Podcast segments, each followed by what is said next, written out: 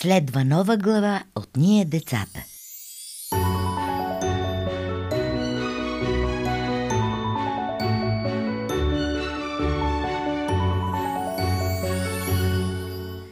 Добре дошъл в света на приказките. Свят, който се променя заедно с времената, в които живеем. Темите, които ни вълнуваха, когато бяхме деца, не са тези, които стоят днес пред теб, мило дете. Дори и най-старата приказка е звучала по различен начин в моите уши, когато бях на твоите години. Само ти можеш да превърнеш чутото днес в по-добро утре.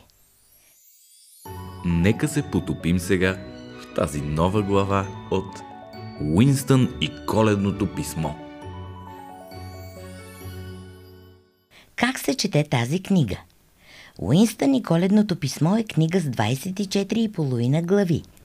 Трябва да започнеш да четеш на 1 декември и да изчиташ по една глава на ден, докато стигнеш до 25 декември. Половината глава, която е в края, запази за самата коледа. Книгата може да се окаже забавно развлечение и за големите, а защо не и за цялото семейство. Настанете се удобно, прочетете заедно главата за деня.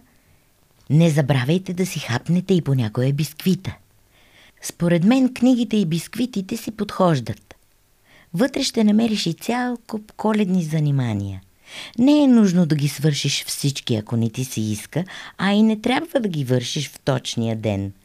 Заеми се с тях, когато намериш пет свободни минути и си в коледно настроение. Изключително важна мисия.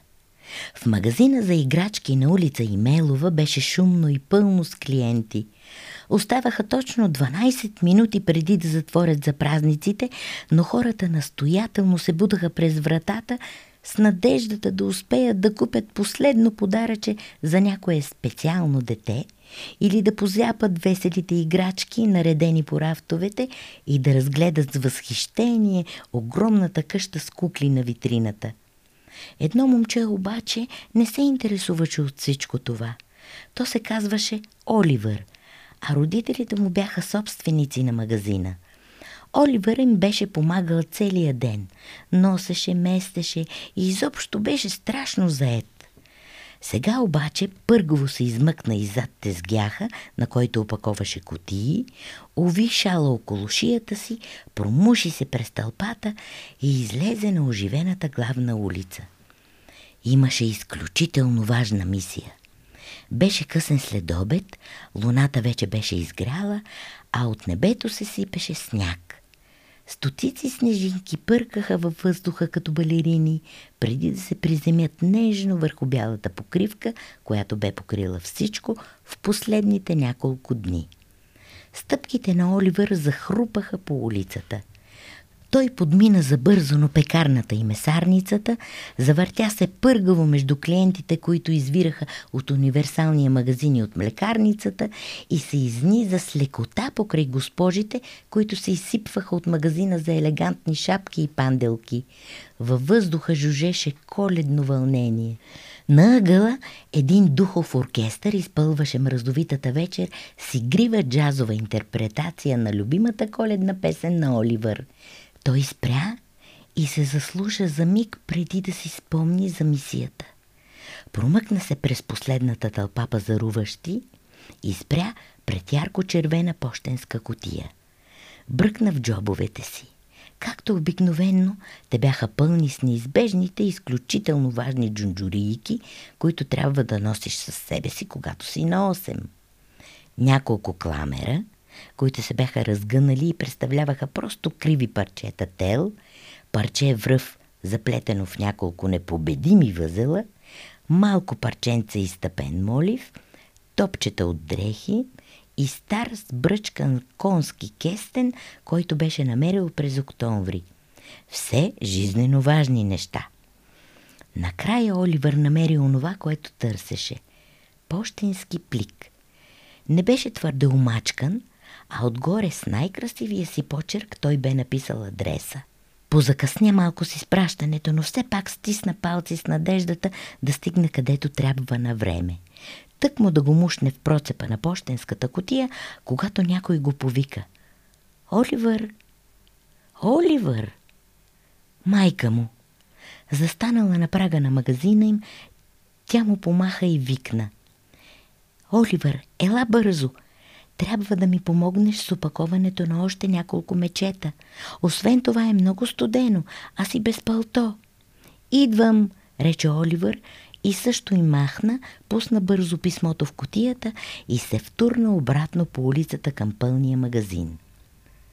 Колкото до писмото му, никой не знае дали го подхвана студения вятър или го пое искрица от зимното вълшебство, което витаеше наоколо. Така или иначе то не се задържа в котията дълго. В един миг, когато никой не гледаше натам, се изхлузи обратно навън и се понесе във въздуха по улицата, танцувайки между снежинките. Загадъчен летящ обект Малко по-късно, след като магазините най-сетне затвориха, едно дребно мърляво бяло мишле подаде нос от купчинката буклуци, в които ровеше. Намираше се в мрачна странична уличка и обикаляше кофите с надеждата да открие нещо за ядене и нещо, в което да се сгуши за през нощта. Но нямаше особен късмет. От вестниците обикновено ставаше идеално одеяло, но тази вечер всички бяха покрити с сняг, т.е. бяха мокри и хич не бяха уютни. Мишлето се огледа още веднъж. О, това изглежда обещаващо, помисли си то при вида на парче мек плат, подало се изпод снега. Дръпна го силно, но плътът се оказа доста по-малък и по-хлабаво заклещен от очакванията му, така че то политна назад и се тръщна звучно по допе. После тръсна уши и огледа плата по-внимателно. Не беше достатъчно голям, за да му послужи за одеяло. Беше просто тънка и вицатоид, изхвърлена от собственика на шивашкото ателие. Мишлето въздъхна. Нищо, де Уинстън, изцърка то само на себе си. Може да си го сложиш като шал. И умота ивичката около шията си. Е, вярно, шалът позгря малко вратлето му, но не, но не и останалата част от тялото. Нощният студ хапеше безмилостно и мишлето се разтрепери от върха на ушите до края на опашката. Уинстън реши да си почине малко. Когато си много мъничък, ровенето в каквото и да било, особено в буклоджийски кофи предназначени за хора, е доста трудна работа. Той намери най-сухота ъгълче на един кашон, сгуши се в него и затвори очи. Пое дълбоко въздух. Наоколо се носеха ухания от ястията, които хората вадеха от печката, както и от сладките, които редяха на сребърни подноси в домовете и хотелите наоколо. Той подуши отново. Долавеше мириса на печени картофи и изискани коктейлни хапки – на пресен хляб и разни видове сирене от всички степени на вкуснотийската миризливост. Ароматът на захаросан пудинг по гадаличка носа му, последван от този на руло с. Толкова прекрасен, че на Уинстън му идеше да се увия в него.